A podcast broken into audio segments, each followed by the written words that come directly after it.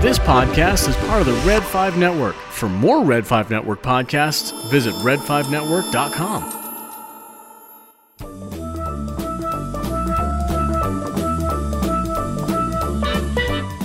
Hey there, Scuttle Buddies. This is Rob, host of the Jedi Temple Archives podcast. When you grab your sunscreen and your blasters, don't grab just any sunscreen. Grab a bottle of Tusken Tan. It's the only sunscreen rated to withstand a single reactor blast from the Death Star. And that can certainly come in handy when you're stationed at the Data Vault Archive on Scarif. You're listening to the Scarif Scuttlebutt podcast. Target the base at Scarif. Single reactor ignition. Yes, sir. You may fire when ready.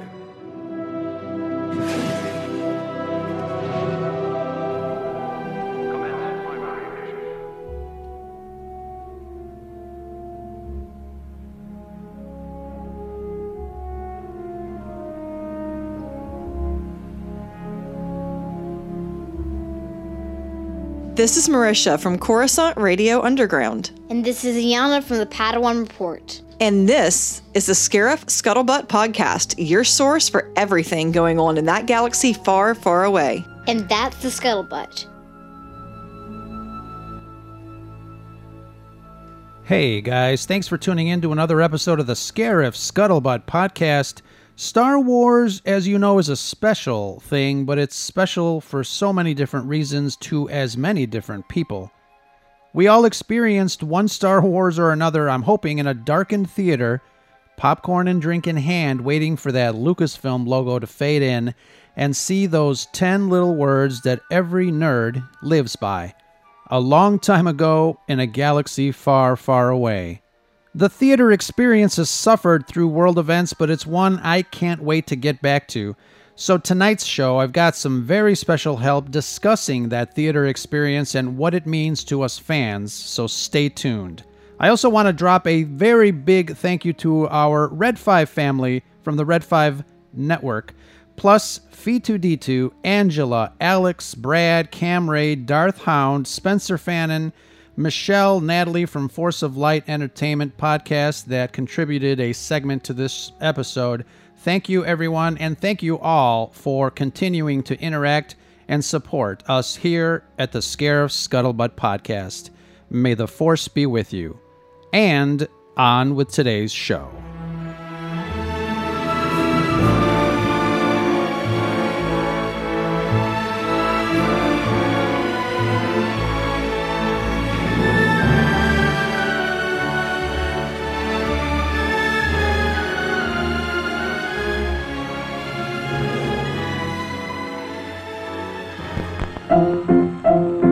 Let's all go to the lobby. Let's all go to the lobby. Let's all go to the lobby to get ourselves a treat. Delicious things to eat. The popcorn can't be beat. The sparkling drinks are just dandy. The chocolate bars and the candy. So let's all go to the lobby to get ourselves a treat. Let's all go to the lobby to get ourselves a treat. All right. Thank you guys again for joining us here on this Scarif Scuttlebutt podcast uh, special show. You know, we're not going to talk about Star Wars uh, this time around, but it's, it's kind of related. Star Wars obviously is a, a, a tent pole film, uh, an event type of uh, activity when it comes to uh, releases in the theater, and that's exactly what uh, I, I'd like to talk to with our next guest. Andre Hutchins, uh, long time coming. I've been wanting to have you on the show. Uh, you know, we've been wanting to talk for the longest time. We uh, obviously are both uh, film nuts, and uh, we we appreciate a good uh, cinematic experience. And you know, I just want to say welcome to the show, Andre. And how, how how are things, man? I'm doing very well, very well. Thank you, Ro. I just want to say thank you so much for inviting me onto the Scarif podcast. Um, I I have been listening to you guys uh, I, I pretty much from day one uh, when you and Brad did your, Wow. you know, you, you guys had just gone to um, um, uh, it was uh, the Star Wars. Um, what do you call it? It's like the Star Wars Comic Con. Ce- yeah, Star Wars celebration. celebration. It was in Chicago. That's where you guys met. and you were telling your story about like you guys met. and You're like, hey, let's do a podcast. And so yeah, I mean, I've been following you guys uh, from the beginning, and um, I just got to say, before uh, before the Last Jedi came out, I was listening to probably a dozen different Star Wars podcasts. I couldn't get enough Star Wars. Well, my my tastes have become very refined in which Star Wars podcasts I listen to, and so I, I don't want if there are other people Star Wars podcasters that maybe I, I interact with on Twitter. I'm sorry, but the Scarif Scuttlebutt podcast is the only Star Wars podcast I am currently subscribed to. You guys are the only one I listen to, and I love your show. I love your show. I do. Wow, wow.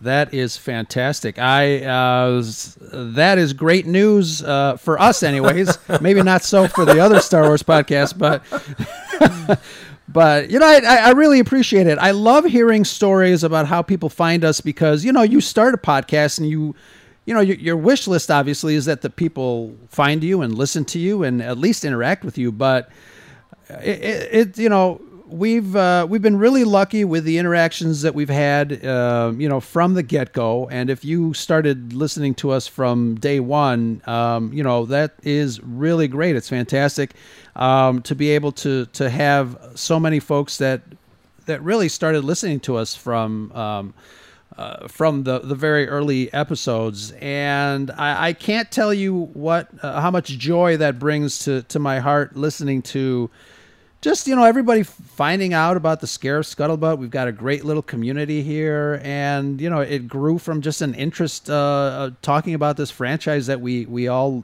love for whatever reason, and it's just been great. We've been having a ball just you know, I mean, every like I said, everybody starts a podcast and they wish you know one or two people listen to, but uh, we've we've got some great numbers and some uh, some fantastic friends that we met online because of this, and uh, we really appreciate it. We Hey, really absolutely. it. No, the reason why I I started listening to your podcast and the reason why I have kept listening is is really one reason. It, it is the fact that you and Brad and Alex, when Alex is ever on, you guys are you're honest about your Star Wars opinion and you're not afraid to give critiques where you feel it is warranted.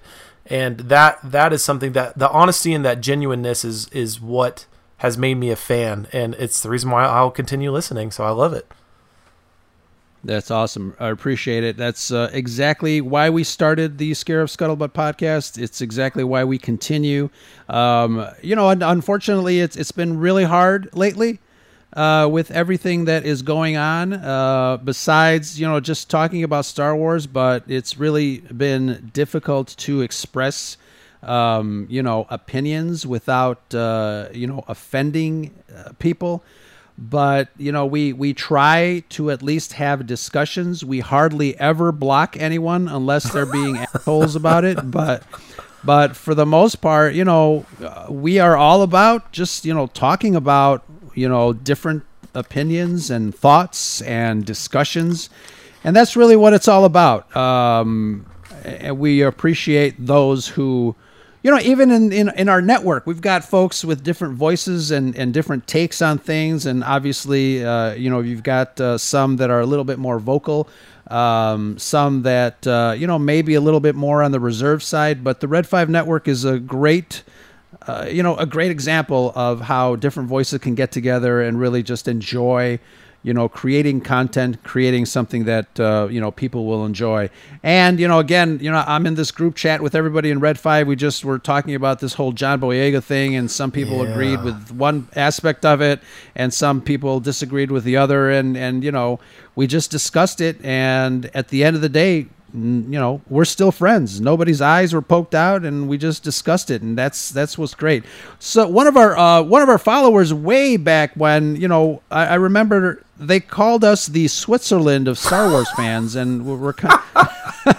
so we we uh, we kind of kind of you know stick with that. We're we're you know we we've got followers and and people that listen to our podcast from uh, both uh, you know sides of the aisle, uh, which is great. Um, but uh, you know, like I said, you know, we, we just have a we just want to have a discussion and a dialogue uh, about this franchise because you know I, I don't want to say all Star Wars is great because uh, that's kind of a not where we're at, but uh, we do love Star Wars. It's the reason why a lot of us are here, and uh, I just we just want to continue to have discussions uh, because it's it's it's a lot of fun. Yeah, no, I think you guys do a really great job of incorporating, you know, a, a, diversity of opinions among Star Wars fans because it's it's uh it goes without saying that Star Wars fans have very different opinions on Star Wars movies and, you know, people people might have, you know, their opinions of what Star Wars fans are like and we're definitely very opinionated, that's for sure. I'll admit that. Um, but I think I just think it's because of how how much Star Wars means to us personally.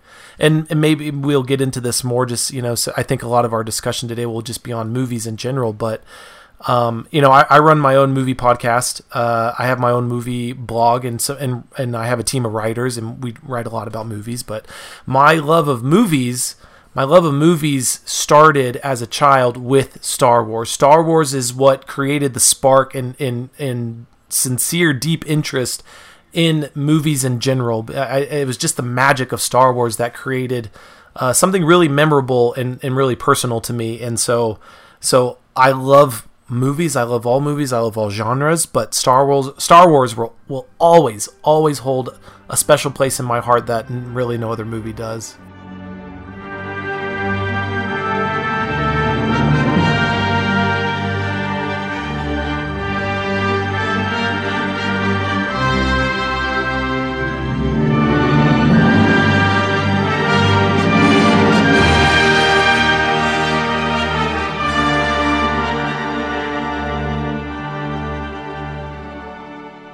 Yeah, that's uh, that's one thing that we have in common for sure. You know, Star Wars is what uh, kind of made me and created me and molded my personality and obviously my professional interests. I uh, fell in love with uh, the folks behind the scenes creating this world out of nothing. I've said that uh, I don't know countless times on the podcast but uh, you know it's you're right it's something that we love and you know we just want it to be the best that it can be and you know we're we're not afraid to critique it, like you said, when when it's necessary, and just discuss it.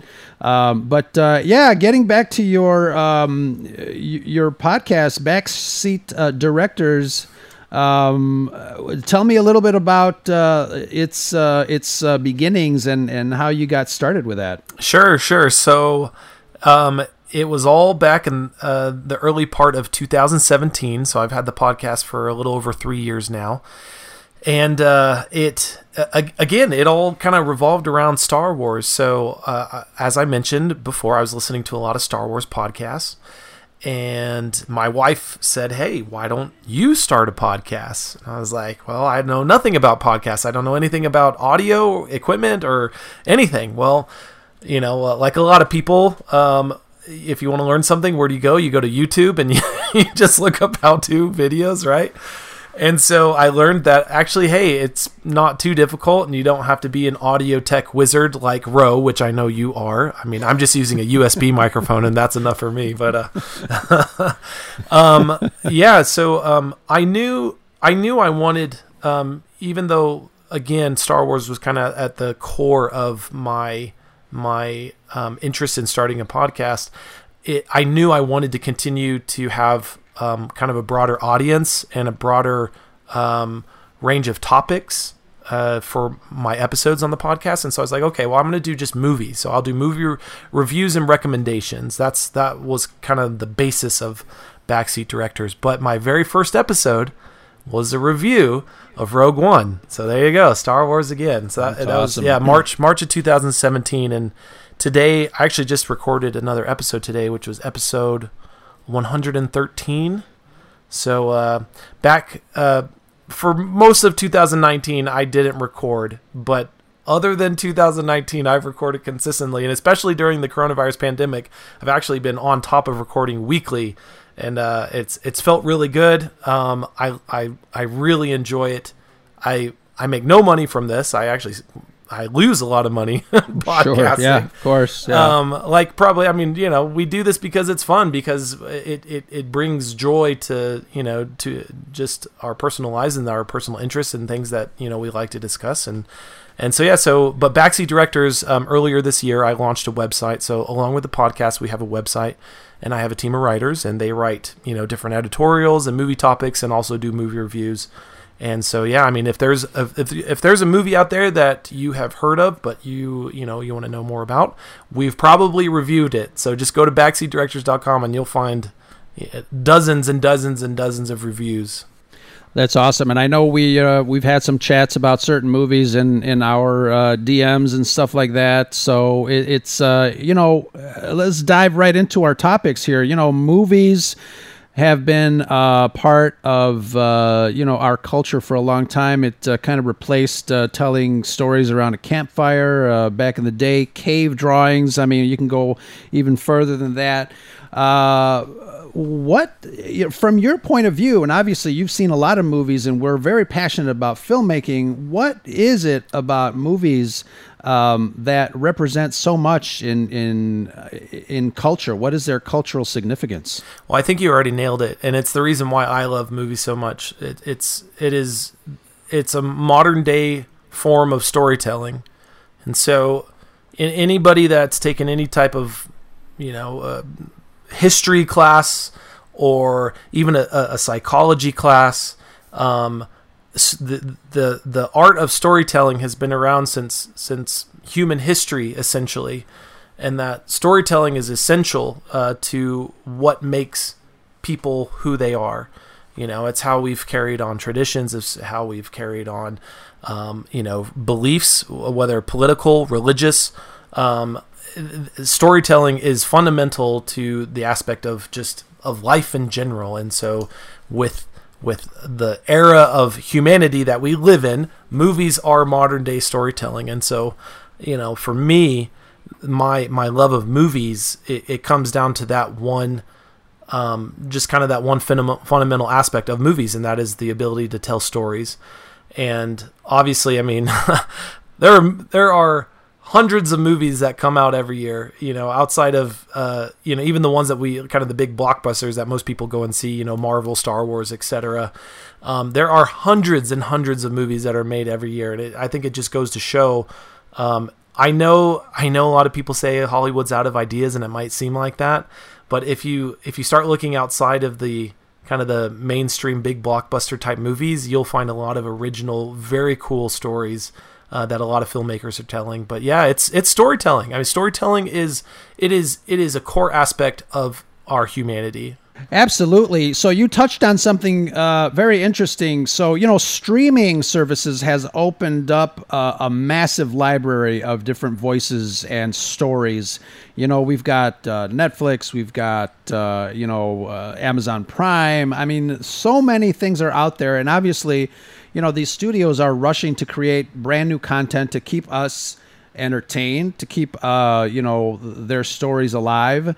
Uh, you know, prior to streaming, you know, people would go to film festivals to try to catch different uh, directors and different stories. Um, you know, my wife and I watch a lot of foreign films, which I, I, think you know this is you know before streaming we really didn't have access to all of that. Yeah. Um, yeah. One of the one of the things that I notice is that filmmaking and the art of telling stories through cinematic ways is so universal it um, it really transcends you know countries and languages and, and, things like that. There are so many you know foreign movies that we've seen lately uh, from all over the world that really you know for the most part they they kind of stick to a, a certain formula uh, of telling that story, but it's done in such a different way because obviously the culture is different, the uh, language is different. Um, there are certain differences within those filmmaking um, processes, but at the same time, they're so similar to how we consume films. Can you talk a little bit about how what your experience has been with streaming and, and all the, the, the just brand new content that is out there?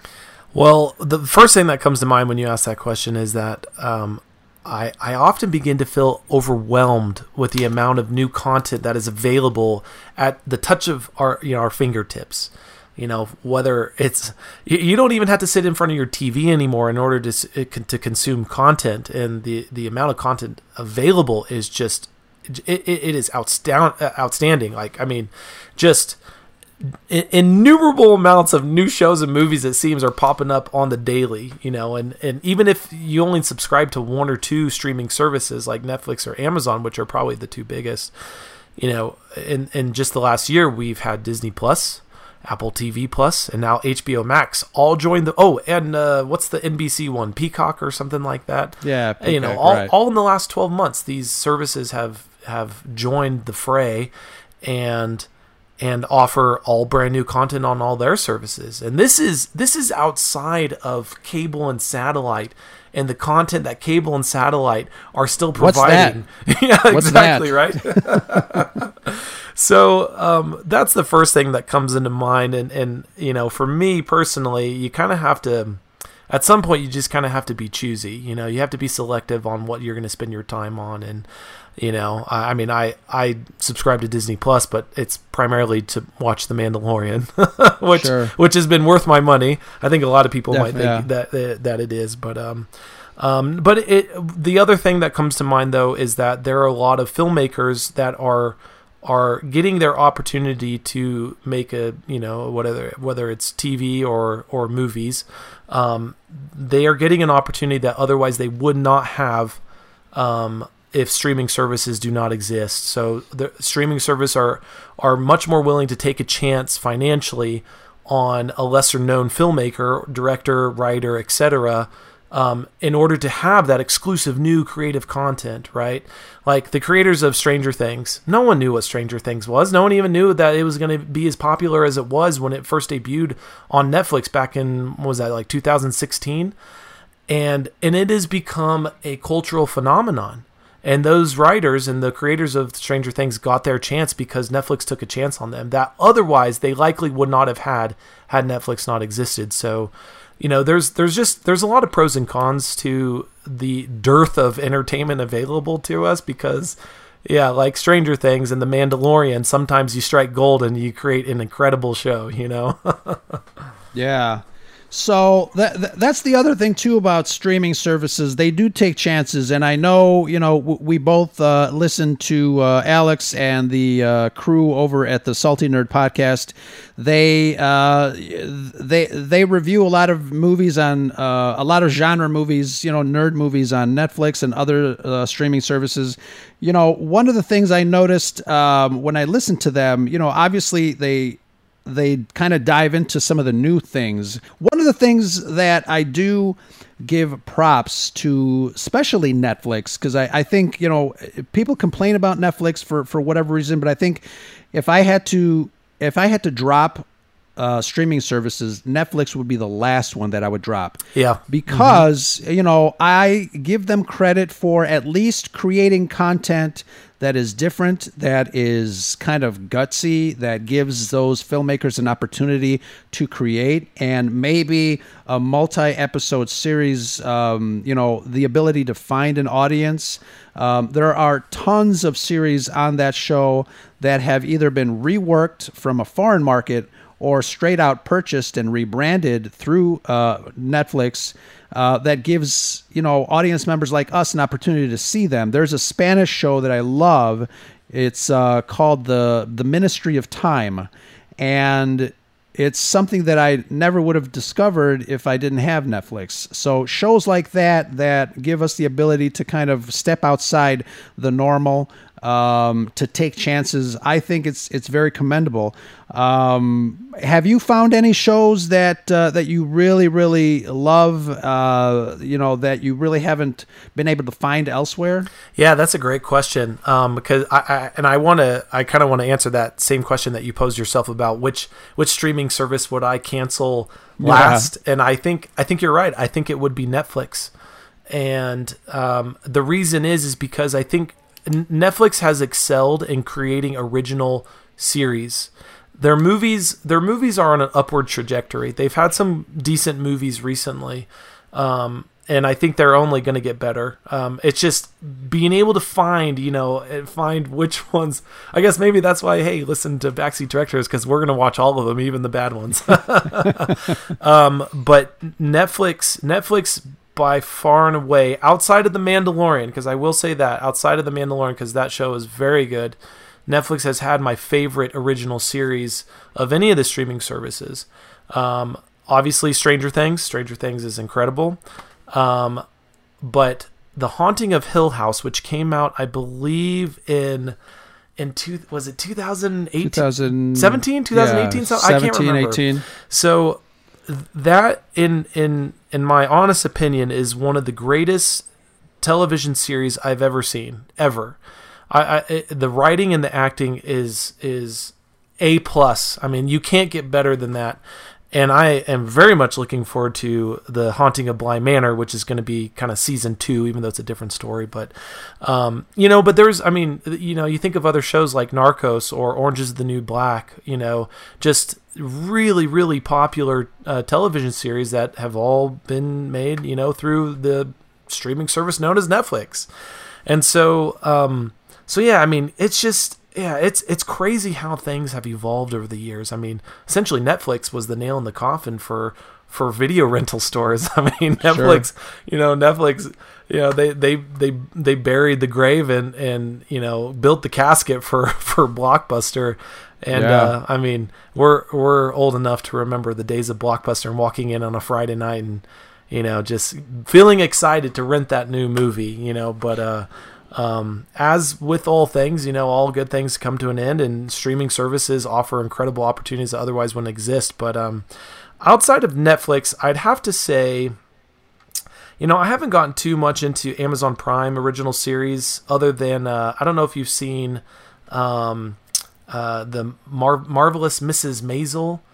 Yes. So that's one of my yeah. favorite shows. Uh, it's mm-hmm. very good. It's won a bunch of, uh, I think it's the Emmys for television awards. Mm-hmm. I'm not too, I'm not too versed on the television side, but, um, but then on Apple TV Plus, we we also watched um, the morning show, and that was that was excellent. That was really good. And so yeah, I mean, there's just man, there's there is so much out there. There really is, but. Um, Netflix, I still think Netflix uh, has and continues to provide the best original content. I agree. You know, my wife and I, I think two Octobers ago, we started watching uh, a lot of these um, paranormal shows on A and E, and although the Travel Channel had a couple of, you know, this, you know, hauntings and stuff like that. And they're, you know, when they're done well, they're they're done well. My wife is not into you know the sci-fi fantasy you know people start floating down the stairs she kind of tunes out and she leaves me with it. So stuff like that really doesn't is not her cup of tea. Um, how she how she allows me with my star wars all over the place i'll never know but um, you know so we started watching these hauntings and, and shows like that and and when we found the haunting of hill house it was phenomenal. It was well done. Uh, you know another show that i'm enjoying on netflix is uh, umbrella Academy season two. That show, I'd love to see a behind the scenes of that show because it is. I am so in awe of the special effects of that show and um, Lost in Space as well. Well, I have not seen season two of Lost in Space, but season one was very good. It was very season good. two. Season two, I you know I watched every episode with my son, and we were you know jaw on the floor. each each episode was like a movie. Uh, I I was I even told a friend that I think I like it better than The Mandalorian. It yeah. was so good. Yeah. Yeah. Uh, yeah. I mean, it, it, and it's what's surprising though is is the quality too. You know, it, oh yeah. Some of these shows, uh, you can tell there's a lot of budget behind them. You know, they spend a lot of money on the special effects and and to really get kind of that almost movie like feeling, you know, which I, I, I keep saying the Mandalorian, but hey, this is a Star Wars podcast. But like the Mandalorian, you know, we obviously know that the budget of the Mandalorian is nowhere near what they've spent, you know, to create like the sequel trilogy. Um, but you almost can't even tell. You know, it's it's sure. it, the type of technology that they've created. I know there's some new technology for special effects that I know Jon Favreau wanted to do for the Mandalorian, but you know they they they're still able to create a production that is high quality. But here I'll, I will tell you this because I, I had to write some of these down because I knew I'd forget. That this is just how many good shows are on Netflix. but um, documentaries are actually one of the better parts of Netflix that I've really enjoyed. Um, but they're They are they are kicking it out of the ballpark with their their opens. The the documentary the opens because I'm again I'm I'm a I'm a production guy. I'm a Mm-hmm. big graphics guy, and the their opens like um, the one that we just saw, the series that we just finished up, Unsolved Mysteries. oh great, great yes! open and i love love the fact that they gave robert stack a little you know cred in the open because obviously robert stack is no longer with us but you can see his image the last image before they go into fade to black you know he kind of pops up and that's like respect to netflix right there man Yes, I completely agree. My wife and I we blew through those first six episodes. You know, I mean, I, I I was born in the the early '80s, so I mean, I grew up with that TV show. You know, and and just you can hear you can hear the theme song, and I'm I'm happy that theme song still freaks me out it- man Yes, it, it, it they. I'm telling you. I mean, aside from that, these awful stories are real. I mean, God bless Yeah, these right. families that have gone through horrific Sure. tragedies. But to to be able to resurrect a show that's almost you know pop culture status, you know, for, for the original Unsolved Mysteries, and and to really you can tell that they're paying homage to it, but also taking it into you know 2020 modern day Sure. very good really good stuff so some of the others that i well i think netflix really they really made a bang uh, with uh, making making a murder i think making a murder Oh. really really you know Sure. solidified netflix as kind of kind of hey we're we're at the top and everyone else you're trying to catch up to us sure um, but there's a bunch of other. I mean, well, Tiger King. Tiger King came out came Yeah, out this yeah. year, right? Um, but they even won. They won the Oscar for documentary, best documentary. Um, I think twice now. Um, this most recent one, um, I forget what it, it was called. Like, um, it was about it was about a Chinese company purchasing an old uh, windshield um, uh, manufacturing company in Michigan, in Detroit. Um, I forget what it's called, but they won the Oscar just this past Oh, uh, cool. awards, and then they also won one for called uh, it was called Icarus, and it was about uh, the uh, athlete doping scandal in Russia, and so I mean Netflix is really establishing themselves as a premier studio. You know, I mean, and they've they've been nominated for a bunch of different Oscars for some of their movies as well. Um, you mentioned foreign movies, um, but you uh, oh gosh, um, oh goodness, what was it called? It was the black and white one uh, in Mexico about the the nanny.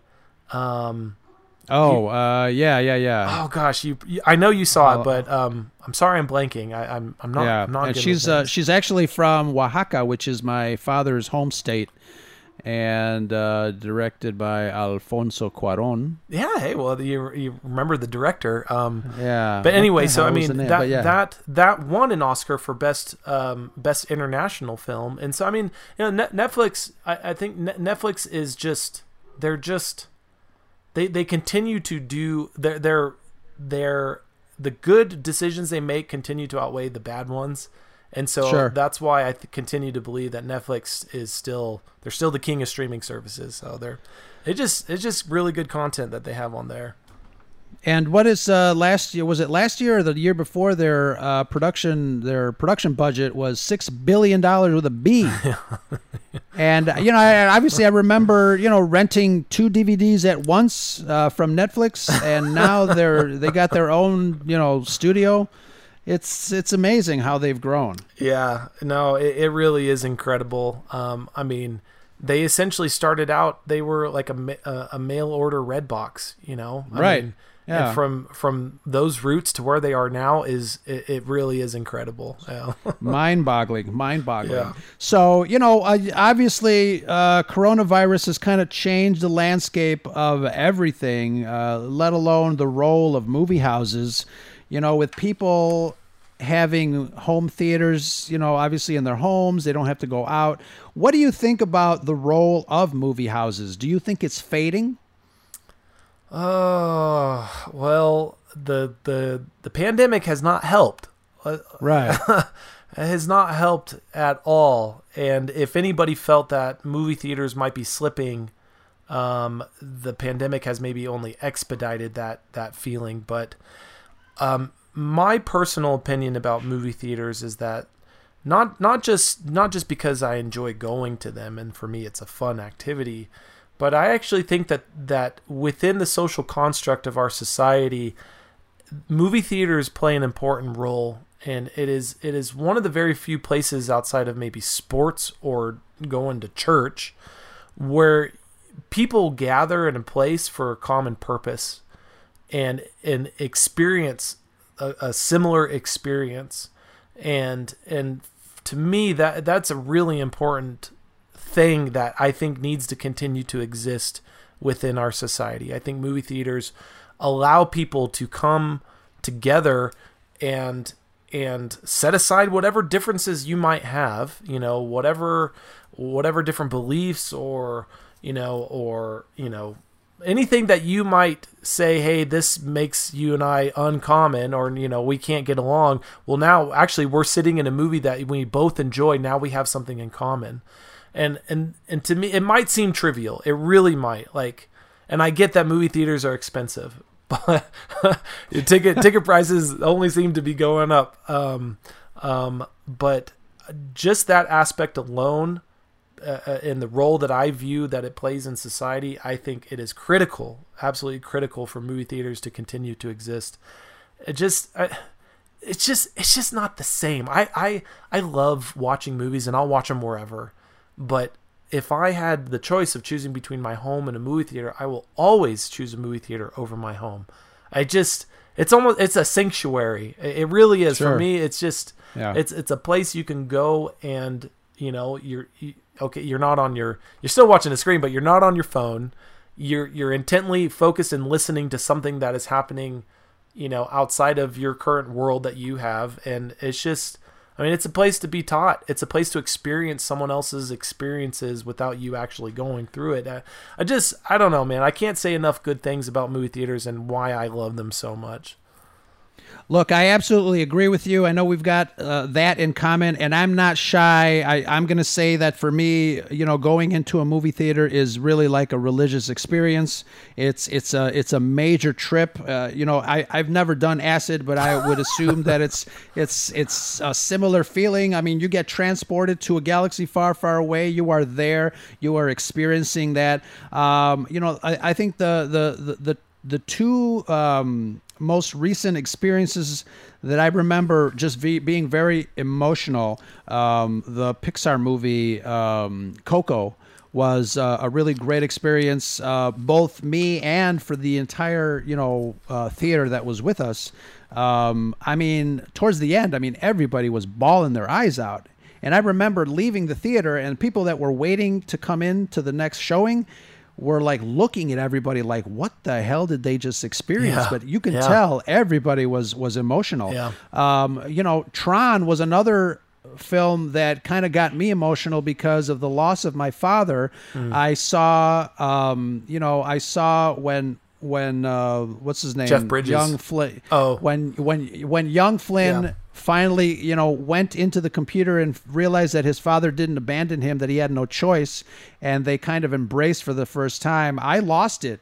So it's, uh, you know, it's, you're right. It's that emotional connection, that religious like experience that, that you go, uh, and share these these human experiences with the rest of the people that are in the theaters with you. Yeah, well said. I, I, my and I, I can I can recall uh, my the most impactful movie theater experiences I've ever had still stick with me to this day, and I they are as clear as day to me, and that's that's how you know emotionally affected I felt by them. Um, The first the first time I just felt completely overwhelmed emotionally at a movie theater was back in 1997. Um, I, uh, gosh, in 1997, I had to been 13, I think. And in 1997, uh, George Lucas re-released Star Wars into theater with the special editions. Sure.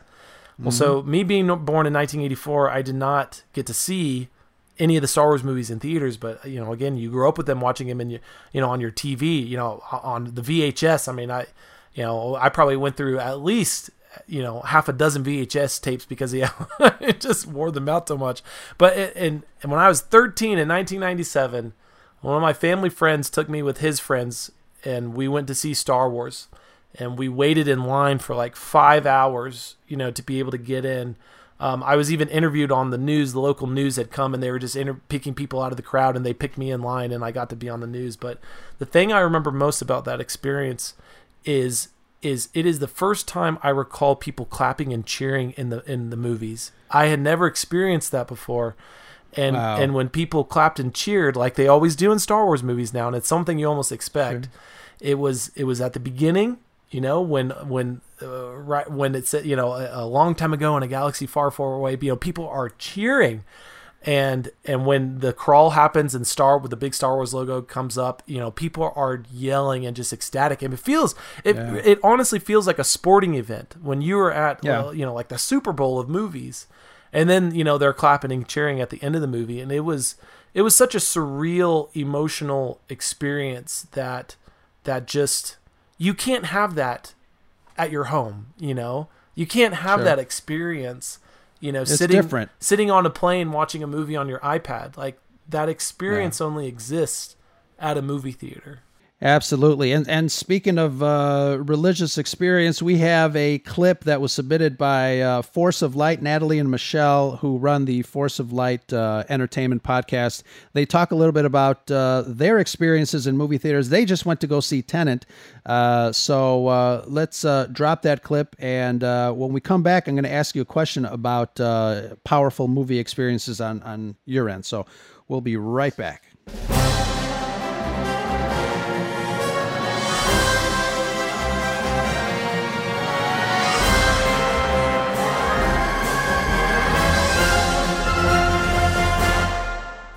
Hey, it's Michelle and Natalie. with Force of Light Entertainment, and we are just going to quickly give you our thoughts, our experience of either the theater versus a home theater, watching movies in your house. Well, Natalie, you know that I, for one, have always truly loved going to the theater. Yes, you sh- you definitely do. Like, I'm not, if I like something, I will see it two, three, four, maybe more times in the It's theater. really your home away from home. It truly is. In fact, one of the guys that worked at one of the local theaters I go to most of the time, he said, "You're back again." um, yeah, I, I just love the theater. It's hard to beat. You know, I have a very, very nice. I've got at my house big screen TV, added Bose system, and I really enjoy that. You know, during the evening when I watch stuff, but that doesn't replace the feeling of being in a theater with the surrounds, the full surround sound, the massive screen, and let's be real, having the audience in there and hearing their oohs or their ahs or their claps at times or cheers. It just it adds to the excitement of a movie. Yes, I agree. And as Michelle knows, I am a bit of a homebody. I do love watching stuff at my house. However, I think uh, a big theater experience, watching a movie, especially for the first time, you're able to just so detach from everything else and truly be immersed in that movie. And so to me, that's not comparable, like being at home or being in a theater, you know, grabbing your favorite snacks and drinks and just totally like checking out and being in the moment, watching that movie. I think, you know, it's, uh, it's, it's one of my favorite things to do on the weekend. It is. In fact, I saw or I heard of a study that came out. Well, now it's kind of I think around the beginning of the year, talking about how it's good for people's like hearts and minds, like physically. I can, yeah, I can see uh, that. how it allows people to truly just kind of go somewhere else in their mind, Detach, detach yeah. fully, like you were saying. And I agree because when you're watching at home, it's it's harder not to be distracted by things, whether it's your telephone or just things going on. It, for some reason, it's just not as easy to detach. But when you go in that theater and walk in. And, and I think another thing, like I said, it's just being around other people too. I think that can be good for us. It's healthy, and getting out is healthy for us at times. Um, so I just I love the theater. I I honestly I'm one of those. Some people just love streaming at home. I hope I, I love streaming, but there's nothing that can replace the experience of going to the big screen, like you said, getting your favorite snack, detaching from whatever's going on in your life, and having zero distractions, not having your phone out, in the dark with the big screen, surround sound, and watching a movie for the first time, and especially, like I said, taking it in with the crowd and cheering at the end. I love when we clap if it's something we liked at the Yes. end. It's just fun. It's just a great thing to do. You know, and if you think about it, it's such a classic activity that really has stood the test of time. It has. I mean, close to 100 years now. Yes, movie theaters, and if you can even go back further when you think of just the theater in general, back when people did plays. So I mean, you know, going somewhere to watch entertainment like this, either a play or in this case, now we're talking over 100 years of movies. It, it is classic entertainment, and I just don't think anything can replace it, nor do I think anything should replace it. So I agree with Christopher Nolan that some things, you know, are meant to be seen in theaters and that we need the theater. Yes, absolutely. So I, th- I think that's about our thoughts. We clearly are huge fans of the theater. I, I support, Especially the reclining chairs. and yes, yes, yes. Our the- that's the one I go to, and, and they I know they love me because I go a lot. she definitely does. so we encourage you. You know that's great if you like your home, but maybe think about going out to the theater. out, yeah. So that is it for us at Force of Light Entertainment. But yes, we love the theater. But we will catch you all next time. Bye. Bye, guys.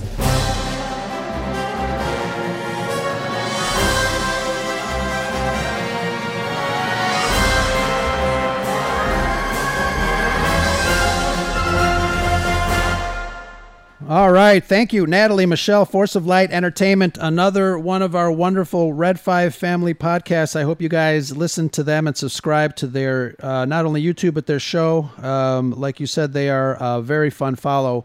Natalie and Michelle, thank you guys. But uh, yeah, you know, um, what is it about? You know, I, I I do remember people saying that you know they they'd rather not go out and they'd rather just watch a movie inside. And and like you said earlier, I know movie theater tickets are starting to creep up, but they're you know I mean, I think you know for me personally, you know somebody that has you know gone to the theater you know five, six, seven times for one movie, um, you know it's it's it's a, a thing that is definitely you know I, I take different groups of people like when the force uh, awakens came out um, you know you've got your family that you got to take you got your you know work friends you got to take you got your other work friends. So it's uh you know you want to be able to kind of share that uh, experience as well. And um, that is i think that's also part of the movie theater experience when it comes especially when it comes to these larger than life films um, you know sci-fi genre the fantasy all that. Uh, it's you know it's it's something that you don't get to experience every day in in in real life. So you want to go into this you know darkened room with everybody else and experience it. It's uh it's it's just a, a- fun thing to do. I'm, gonna- I'm going to go out on a limb and guess that the movie that you saw seven times at theater was maybe Star Wars. yeah, yeah, yeah.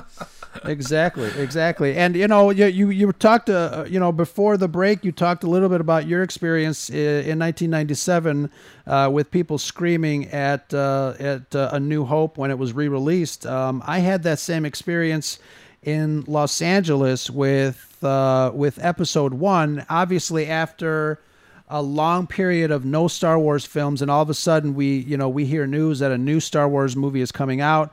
Um, I made a trip with a college buddy of mine, and we spent the night, uh, two nights in front of the Grauman's Chinese Theater, which was one of the best experiences for me. Just kind of hanging out, you know, all night for two nights with other Star Wars fans. It was obviously a media event.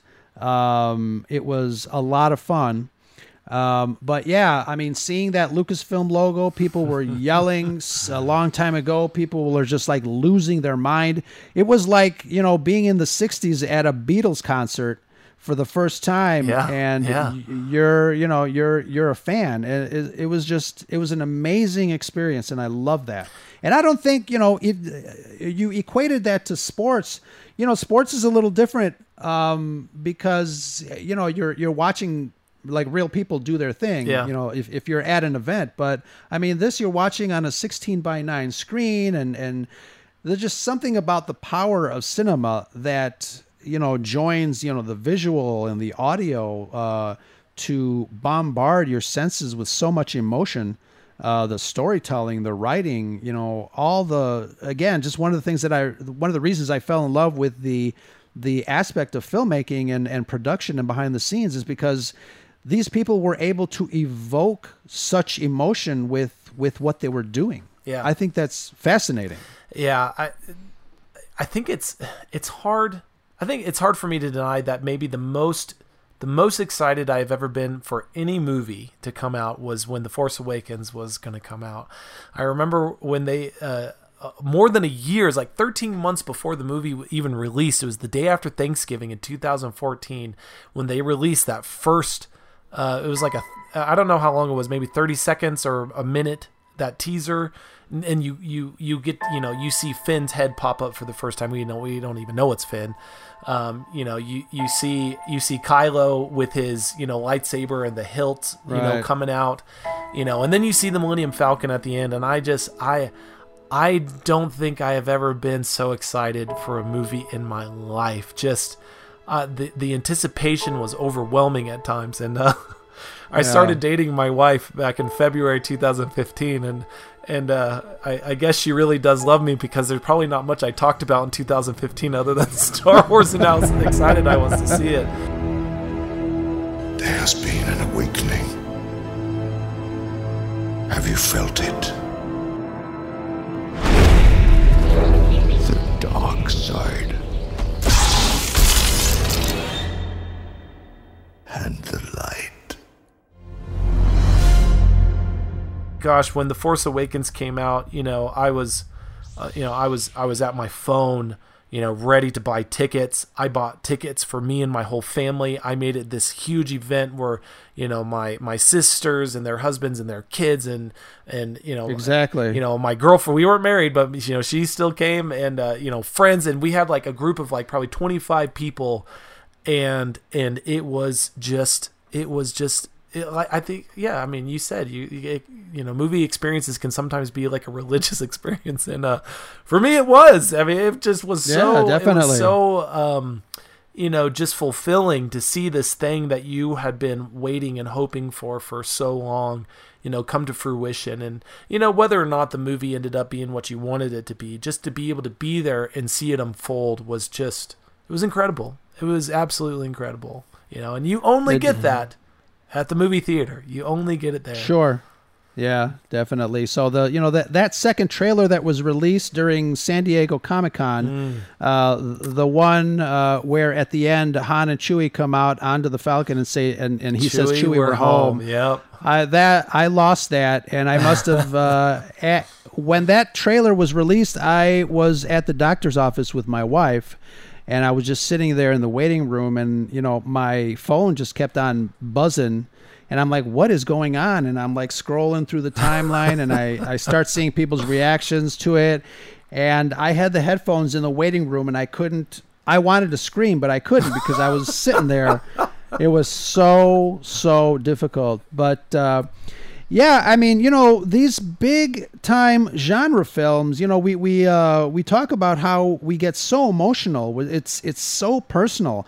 Why do these movies work on on such a deep level? What do you think it is? Not only Star Wars, but obviously a lot of these genre films and you know you you and I we we uh, proudly subscribe to the to the term you know nerd um be- Indeed. because uh, you know so what is it about these films that really you know talk to us That's a great question, and I know. I mean, the the answer is going to be different for everyone. Yeah, you know, I think it just, I, I, I try to avoid Twitter arguments. You know, I try to avoid arguments, especially regarding movies, just because I firmly believe that movies are subjective. You know, and so, you know, what we can might consider a great film, someone else, you know, might hate, and that and that's fine. That's fine.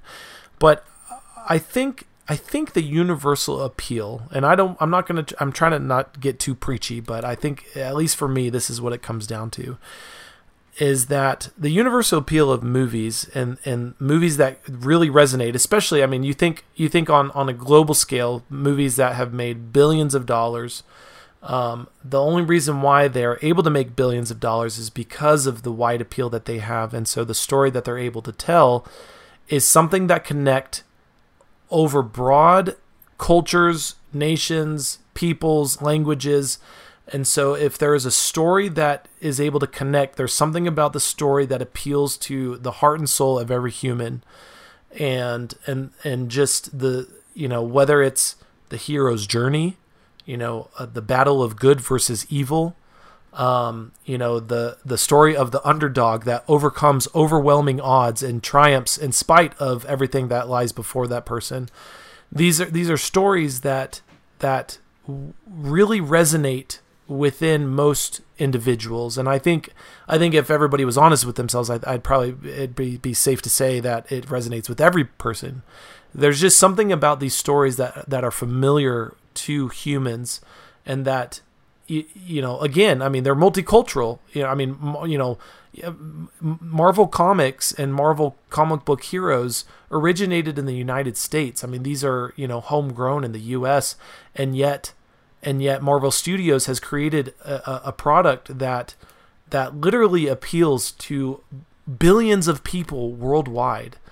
And the only way you can do that is to be able to tell a story that can speak to the heart and soul of every human and whether the characters portrayed in the movie are American or not, whether they speak English or not, it's still a story that we recognize. And so, um, you know, I, I am I am a religious person and I believe in God and you know I have my own personal beliefs and whatnot, but I do believe that that the the the fundamental nature of humans, that being spirit, is something that that we we connect to when stories are told about our fundamental natures. And so, you know, the story of heroes, the story of going up, you know, good versus evil. These are these are stories that that we love, and they can be told over and over and over and over again.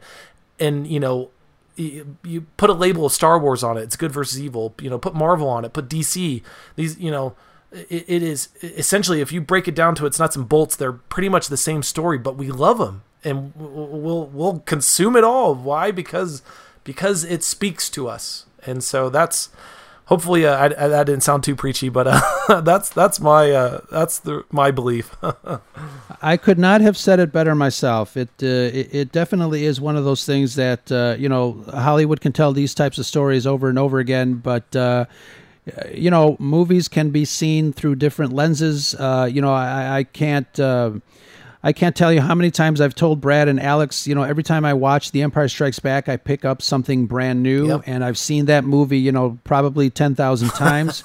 um, but, um, you know, that's the power of this medium. It's, uh, I don't think there's any other, you know, I, I, think, you know, my wife is a big music freak, and I think she, um, she uh, perceives listening to you know some of her favorite songs from the 60s and 70s in the same way that I perceive you know watching films that I uh, grew up enjoying and loving and and films that mean so much to me. But uh, yeah it's, it's definitely you know uh, the the art form of you know creating uh, films is uh, is really something to be admired um, you know, with uh, the creative, the creativity that goes into putting all this stuff together, and that's uh, one of the reasons that I love love movies and going to movie theaters myself. Well said. Well said.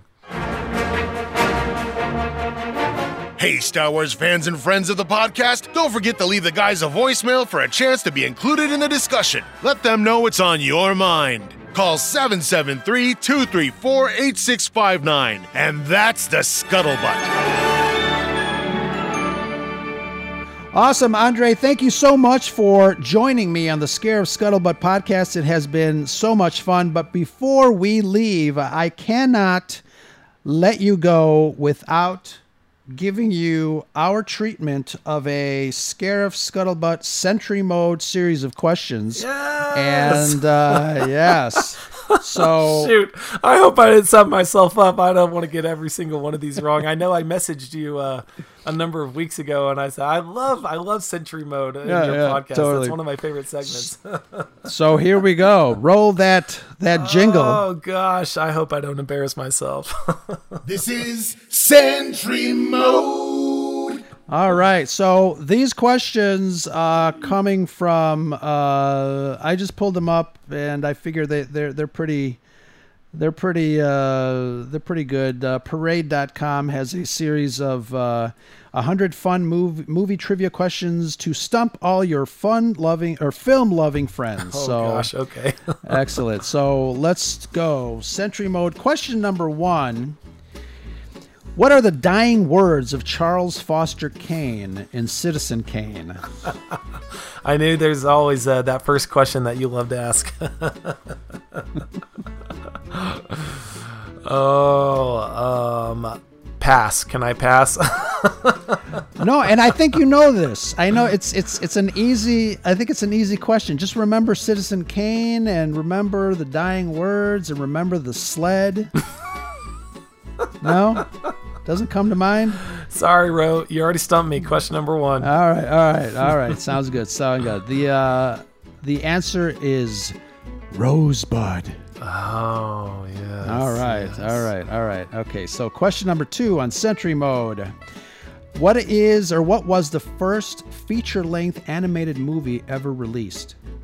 I think it's got to be Disney.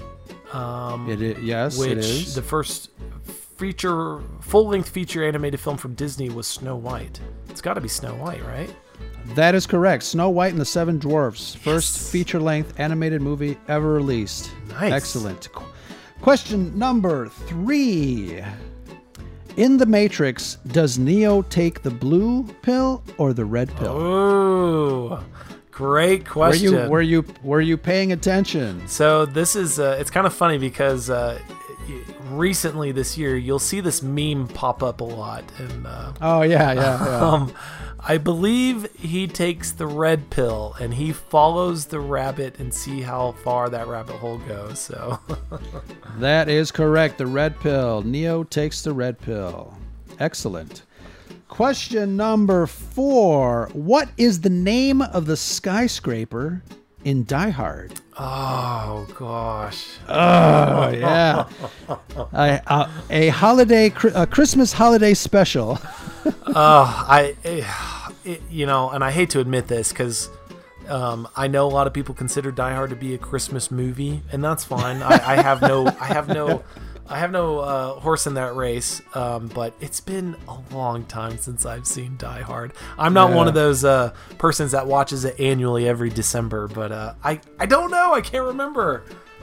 It's it's funny because it you know I talked to my friends and um, they, they for I don't know for for whatever reason it's turned into a holiday you know just like Home Alone. I know it has. you know it's uh you know the the christmas you know the christmas hit of the century uh, die hard i'm like what it's uh the answer is nakatomi plaza Oh, that's right. Oh. yeah there you go Okay, all right. Well, I'm I'm uh, two for four. Two for four. Let's see here. Question number five. This one goes way back and i don't even know that if i knew it. Hold on so let me see if because there's 10 questions here. Let's see. Uh Man, and I was hoping for all Star Wars questions. no since since you review movies of all sorts i mean i just kind of threw in. Um let's see here. All right i'll give you i'll give you a star wars question. Okay, let's hear it. Let's hear it. Let's hear it. what was the cell block that princess leia was held in when luke and han went to go rescue her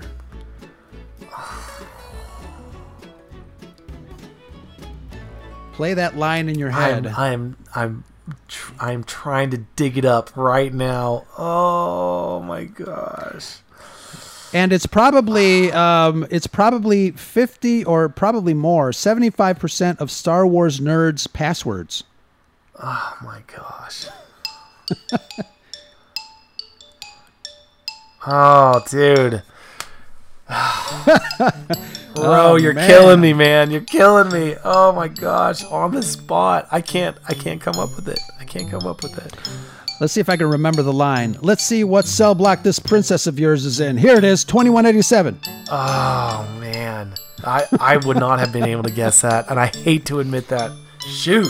No problem no Oh. problem This is Sentry Mode. that was a lot of fun man thank you again Sentry mode with Andre Hutchins. If you, I wish I wish I had performed a little bit better, but uh, next time, next time. next time, next time, well, next time, we, uh, you got to have me on, and uh, we got to talk about this Man of Steel business because uh, that's uh, that's a hot topic in our DMs, isn't it? Oh, dude, Ro, I'm I'm so glad there's at least one person, one person in our Twitter chat group that actually uh, sees logic because to me it's anything.